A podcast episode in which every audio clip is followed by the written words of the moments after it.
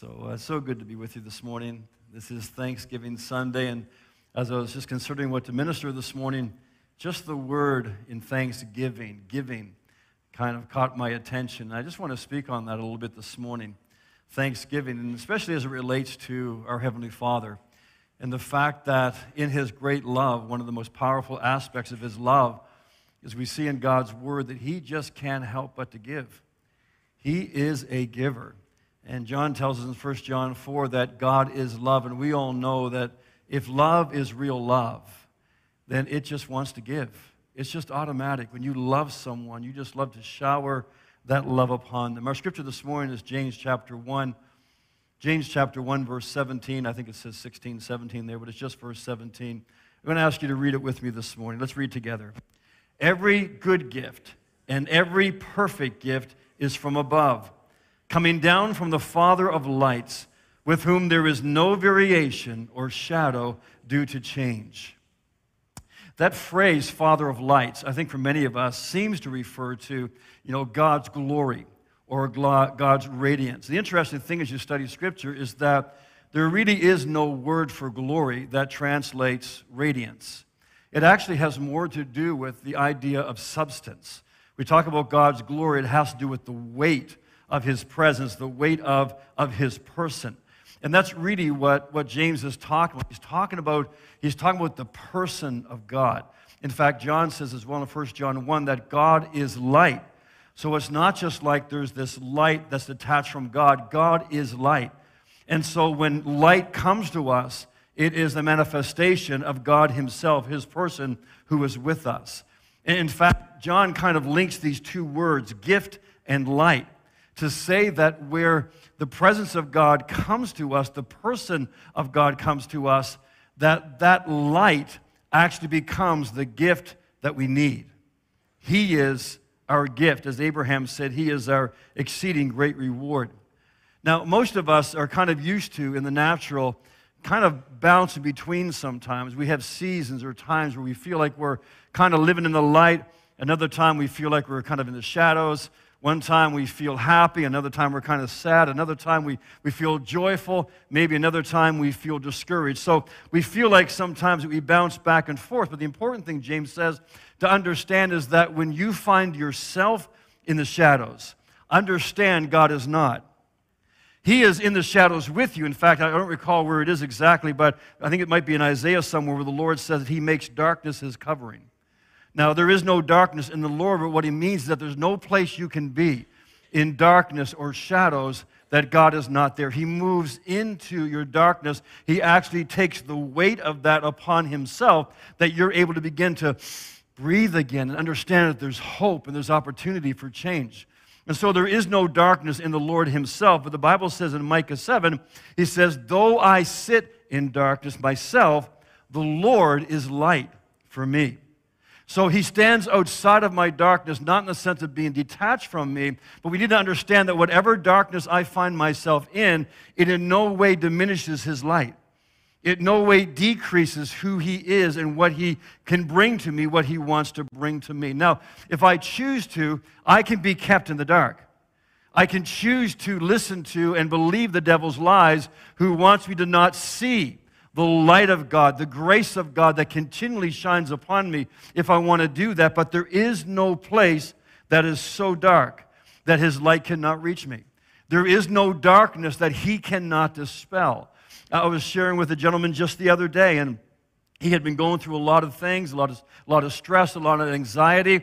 But as we just talked, you could just sense the Lord's presence begin to, to just settle upon us as I was just sharing some things from Scripture or just things the Lord just put upon my heart. And you could just see that heaviness begin to lift. You could see the, the shoulders kind of come up again and just that sense of hope, that sense of direction. Things didn't change overnight, but what had happened? The light had come, as an old hymn sings, the light has come and the darkness will never be the same again. Hallelujah. That's a beautiful Christmas song, and it's so true. So, the first thing we need to learn if we're ever going to benefit from this, I was saying to the fir- folks in the first congregation, I guess I made up a word, but I just call it the givingness of God. God's givingness. So, there you go, is a new word for you. It's from the Holy Spirit. So, the givingness of God. The first way that we need to, the first thing we need to learn to benefit from that is we need to learn what the Lord is really like. And one thing we have to understand is that our God is not a heavenly Santa Claus. What I mean by that is not only does not just give us everything we want, but our Heavenly Father doesn't have a naughty and nice list. In the sense that Psalm 103 says this He does not punish us as we deserve, He does not repay according to our sins and wrongs. Now, there is a day of judgment that is coming. We all know that, yet future. But in this life, we need to understand wherever I am, wherever I have been, godly or ungodly, God's grace continues to be upon me. The Holy Spirit continues to draw me. He continues to be around me and moving in my life. In fact, most of us can identify with the fact that in times that we didn't know God or we were far away from God, we can all think of times where, man, looking back, I could see God's hand there. I could see God's grace there. I, I, knew there were times that God spoke to me, times that He was drawing me. So the, the Lord is always working to draw us to Himself. But the point is that God always has something good for you, no matter where you are. Jesus said in Matthew chapter 5, He said, Your Father in heaven makes His sun to shine on bad and good people alike. And He gives rain to those who do good and to those who do evil.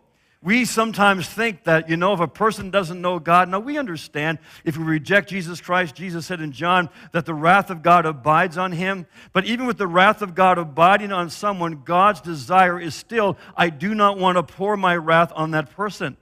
I'm looking for someone who will talk to them. That's why when we, when we just be a witness wherever we are 24 7, the workplace, down the street, wherever it may be, what are we recognizing? There are people away from God, but God is saying, I want to reach them. I don't take delight in anyone who dies without me. I don't take delight in punishing anyone. My wrath is over them because I'm a just God and ultimately I must punish sin. But what does he say? Who will go for me? Who will tell them for me? You see, God's grace, God's love is always at work. He is the Father of lights, He doesn't change. And wherever we find ourselves, He is still around us, desiring to draw us to Himself. So God does not deal with us according to just the wrong choices we have made. But what I want us to understand is that He does deal with us with wisdom and with discernment with judgment, you might say, with wise judgment. And what he does require of you and me, if we are going to understand, if we are going to benefit from the goodness of God, the love of God, is what he requires of us is responsibility and responsiveness. There's an interesting story, a parable Jesus tells in Matthew 25.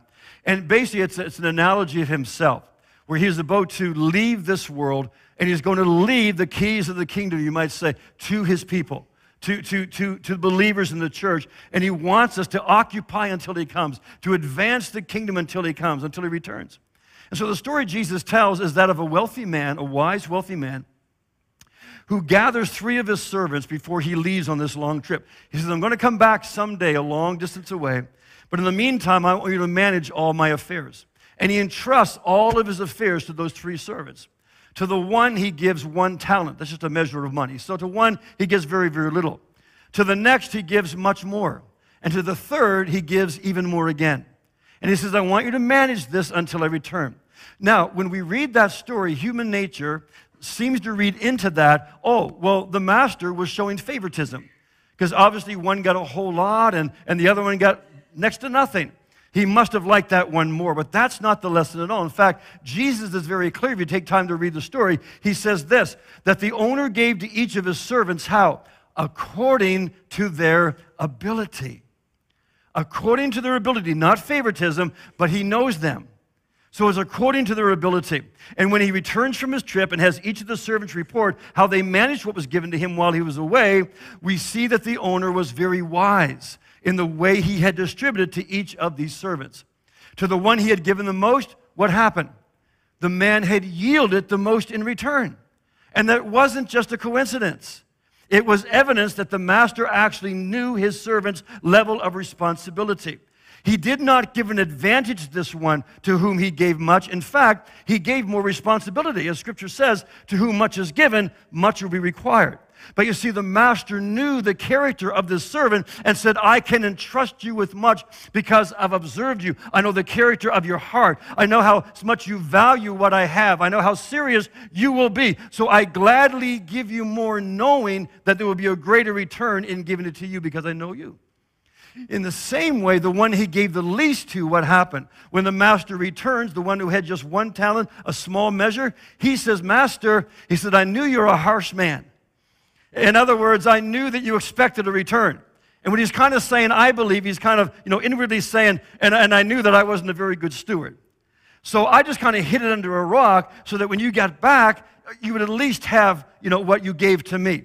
And of course, the master was very disappointed with that. But what's interesting is that the master actually takes the little that he had given to that man who didn't use it, and he gives it to the one who produced the most. And again, in our natural way of thinking, we think, well, the master was punishing the servant who didn't have very little. But I was meditating on the story. I could be wrong on this, but what crossed my mind was that it wasn't so much that the master was punishing the one who, who produced nothing as much as he was demonstrating the value of what he had given to that one, what he had given to all of them. And the fact that, listen, if you're not going to use it, I'm not going to waste it. Because I know the value of what I have. I know the value of what I've provided for you. I'm not going to let it stay buried because there's people out there who need it.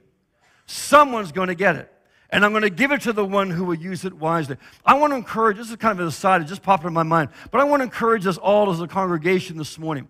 There are things that we enjoy as, as a glad tidings family. We're not better than anybody else. We're just trying to be faithful to what God is calling us to in this neck of the woods as part of the body of Christ. We want to be faithful.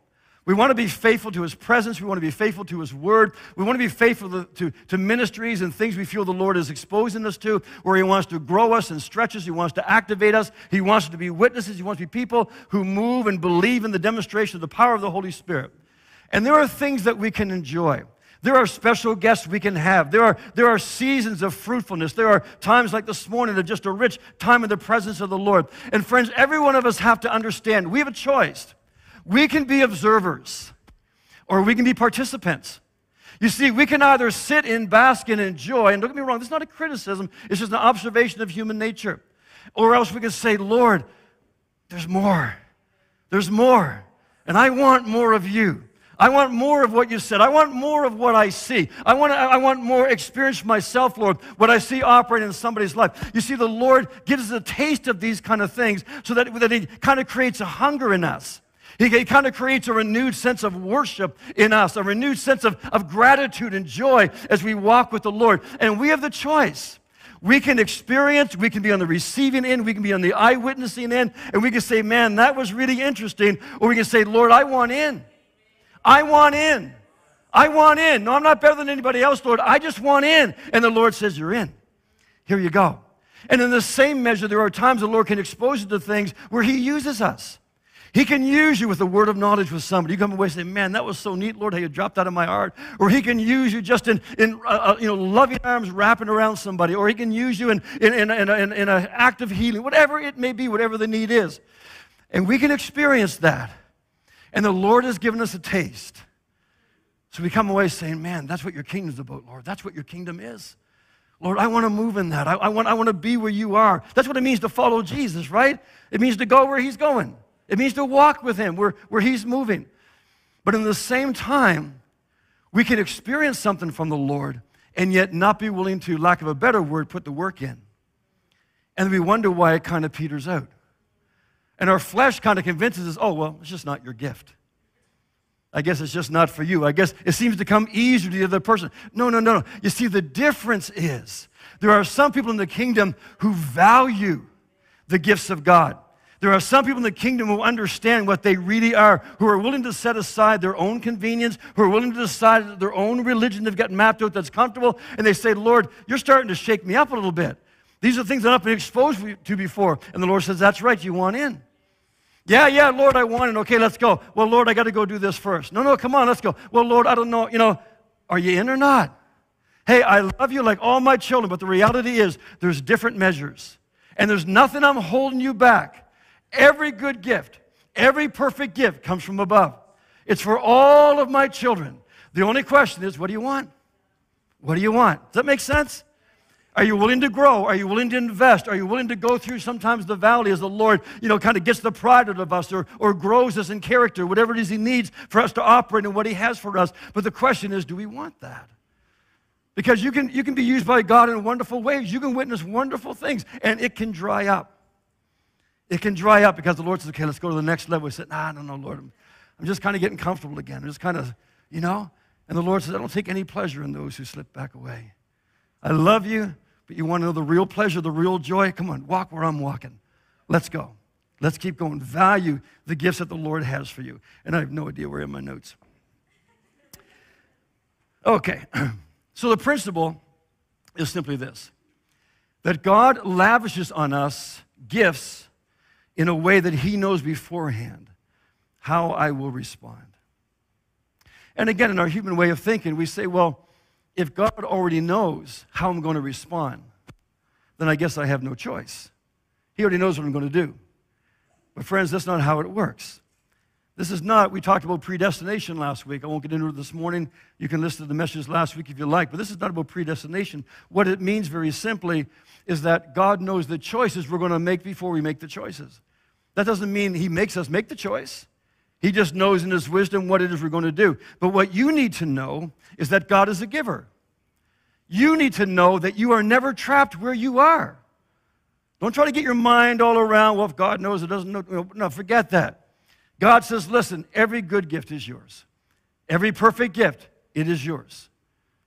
You have to understand that God is a giver. That's his nature. And wherever you may be, you don't have to stay there.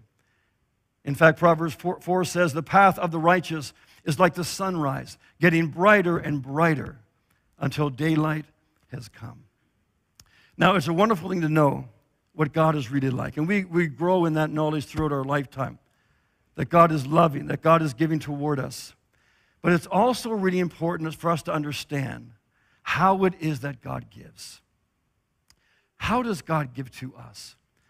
Probably one of the most powerful scriptures, I think, in all of the Word of God is from the words of Peter in 2 Peter chapter 1. He says this.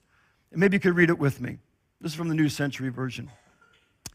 Jesus has the power of God by which he has given us everything we need to live and to serve God. We have these things because we know him. Jesus called us by his glory and goodness. Through these, he gave us the very great and precious promises. With these gifts, you can share in God's nature, and the world will not ruin you with its evil desires. Do you realize there is a place we can live where we will not be ruined by evil desires? It's not because we have a list of do's and don'ts of things we can and cannot do. It's because we are actually starting to live according to the promises of God. We're not just living in where we used to be, always struggling with. Rather, we're getting on with the business of what it means to walk with Jesus. And as you do, as the old song says, that the pull of this world, the things of this world grow strangely dim in the light of what? His glory and His grace. You see, a lot of us, because we won't move forward, because we won't contend, we're just kind of always back here. And we're always dragged down by the same stuff. or We're always piddling around like in kindergarten, like we're 40 years old and we're still in kindergarten. And the Lord says, You ought to be an engineer by now. You ought to be a professional by now. You ought to be, you know, feasting on steak right now. You're still in the milk of the word. The Lord says, Come on, I want you to get caught up in my glory. I want you to get caught up in what it means to know me and walk with me. And you'll discover as you do, you're too busy with that stuff to worry about that stuff. You know why I don't cheat on my wife? Because my father in law would kill me. Is that a good reason? The reason I don't cheat on my wife is, be- is because I love her. I mean, honestly, I, I, don't mean this in any kind of you know, mean way. I'm, I'm really not attracted to other women. I, mean, I can, I can see a woman and say, hey, she's attractive. There's nothing wrong with that, right? Hey, beautiful person, looks really beautiful. But you know what? That person didn't bear my children. That person didn't raise my kids. That person doesn't get up with me in the morning when I got scruff and bad breath and hair all over the place. I know you can't imagine it, but it's true. I don't wake up this way. I mean, some of you, I know how you sleep because you're sleeping now, right? I know what you look like. It's not the same for me. Now, it doesn't mean that I'm impervious. It doesn't mean I can't, I don't have to be on guard and be wise and so on. But what's the key? Fall in love. Love what you have. And you'll discover you're not attracted to what you don't have. Because, see, with my wife, even though we're both in our 60s, you know, you, she doesn't mind if I tell you that because she looks great for 60. But see, we have a history together. And you see what Jesus wants for you and me. He doesn't want rules. He doesn't want you following him according to what you're allowed and not allowed to do. He wants you to have a history with him. So when temptation comes your way, it doesn't mean there's not a real temptation, but you say, I'm not giving that up for Jesus. I've got him. I'm not, I'm not playing with that. that. That doesn't attract me anymore. And if I do find there's a pull on me, what do I do? I go to the Lord, I humble myself before God, and I resist the devil, and he will flee. Because I have relationship. And that comes through understanding the Lord and what he's like and how he gives. And so God gives to us how? By his promises, by his word. We come to him, we say, Lord, this is what I need. I need this money, I need a job, whatever. And what does the Lord say to us? He says, You have my word. Yeah, I know. But Lord, I don't need a promise. I, I just, I need money. Or I need this person to change, or I, whatever, is, you know, that's what I need. He says, No, you understand. You have my word. You have my word. You have my promise. And we say, yeah, but it's only a promise. Now, understand this. I can stand here this morning and say, you just need to know the promises of God. And you say, I don't need another promise. I need this, this, this, this. Understand who the promise comes from. This is the eternal God who, by a spoken word, brought everything into being. That's all it is. That's all He is, right? What do you mean a promise isn't enough? What do you mean His word isn't enough? Solomon said in 1 Kings, the Lord has kept all the good promises that He gave. You see, the problem is, friends, in this Western culture, is too many of us do not know the Word of God. I don't mean just in the sense of Bible stories or familiarity. I mean, we do not know the promise of God that correlates to our need at the time. That's what we don't need. Don't know. We need to get back to memorizing the promises of God. So when things pop up, when life happens, when the enemy comes our way, immediately there's a scripture the Holy Spirit can pick out and say, Remember that one? And that scripture comes to mind. And you say, Yes, Lord. And you stand on that. And you pray into that and you meditate upon that. That's the renewing of your mind on the truth of God's word rather than just what it is that's facing us at the moment. That's what gives us hope and joy and direction. God says in Hosea, in Hosea 4, My people are destroyed because they have no knowledge. No knowledge of what? We got a whole lot of knowledge of church. We got a whole lot of knowledge of Western Christianity or Christian lifestyle, but he's saying you have no knowledge of what God is like. You're destroyed because you have no knowledge of his word. You have no knowledge of the things of God. And so when things come our way, what happens? We're not aware of God's promise or resource at that time. So I encourage us to memorize promises from the Lord. The Lord says, in order to receive his many good and perfect gifts, you have to receive that gift first the gift of his word. You need to learn to say, before anything else, before Lord, I need, you need to say, Lord, I thank you for your word. I thank you that you have a word for this. And then we open the scriptures, and by the Holy Spirit, we move into the word, and God speaks to us through his word. So many of us say that we want to know God's will for our life. And God's will, very simply, is that we learn to take Him at His word. In fact, God's word is the most foundational gift that He gives to us. And when His word gets into our heart, what does it do? It sets into motion this process where now, because His word is in our heart, He's able to start dropping things into our life. He's able to speak to us and guide us, whatever it may be. The Bible says in 1 Timothy 6 God richly provides us with everything to enjoy. We say that with me? God richly provides us with everything to enjoy. Now, I know that you're more spiritual than me, but I tend to have times in my life where I wonder, God, do you really care about that particular area? I mean, are you really concerned with this particular area of my life? I'm not talking about sin, but just stuff where I need some help. And sometimes I think, well, it's not that big of a deal. Maybe, you know, God's not really interested. Or sometimes because of something we have done ourselves, we just kind of feel like if we go to God, God's going to say, hey, you made your bed, you lay in it. I ain't helping you. I mean, God doesn't say ain't, He speaks better than I do, but, but you know, I'm not going to help you. You've made the mistake. But friends, you only think that way when you don't know the word. You only think that way when you don't know the promises. You only believe that lie when you don't understand, as he says, that God richly provides everything for us to enjoy. God's desire is that we live life to the full. What does that mean? It means that we be whole, He wants to bring wholeness to our life, to our relationships, to everything concerning us. And God's word is what gives you a bigger picture of who He really is. And that there's not a single area of your life that He doesn't want to fulfill. The Bible says in Psalm 84 No good thing does He withhold from those who walk uprightly. Do you believe that? From those who walk. Now, I know what you're thinking. Because you're as carnal as I am sometimes. You say, well, Pastor, I believe that, but for somebody else. Because you see, if I'm honest, I don't feel like every area of my life is really upright. I don't believe I'm really walking maybe uprightly like I should. Now, I'm not going to dumb down this scripture. I'm not compromising by saying this, but the essence of the meaning of upright has to do with the fact that we have been clothed in the righteousness, the uprightness of Jesus Christ. That's the only way I can come to the presence of God, even my best day. I still come according to the righteousness of Jesus Christ with which He has clothed me.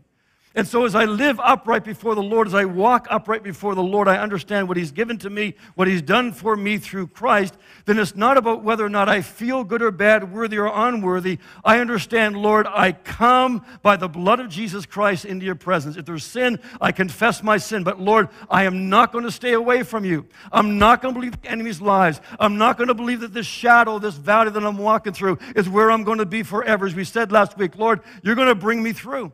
You are bringing me through. If it's sin, I confess it. Otherwise, Lord, I come to you and I come to you with, with confidence for help in time of need because of what Jesus has done for me.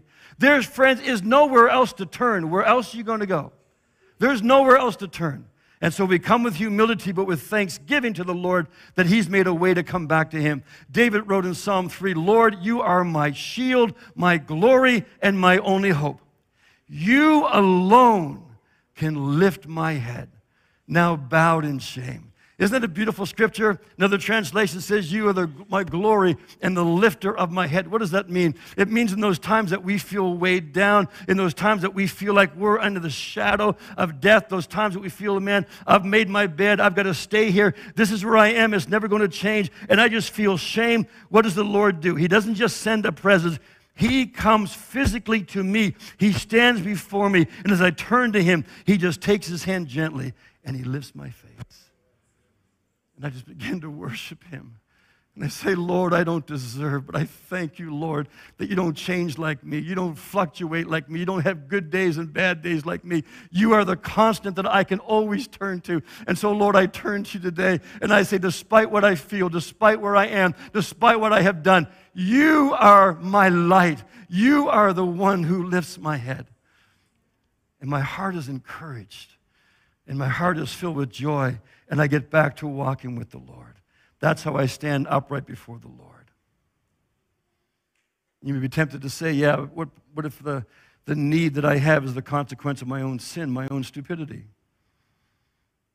Well, God never said you can come to me if it was something that you couldn't help doing. He never put a condition on it. He just said, the answer is for you to come and to trust me that I want to give you everything to enjoy. That's God's heart toward us. And so, if you're ever going to benefit from the givingness of God, you have to understand what He's really like. And you have to receive His promise to you. Every good and every perfect gift comes from above, from the Father of light, in whom there is no variance, there's no change, there's no mood swings, there's no whims. There's no shadow of changing. God is constant. He is who He is. And He says, I am love, I love you, and I love to give. I love to give. If there's sin, let's get it cleaned up, but let's get moving. I want to bring you into wholeness in every part of your life. And friends, I say this with great compassion, and I invite the worship team to join me. But you have the freedom, if you want, to lock yourself in the shadows.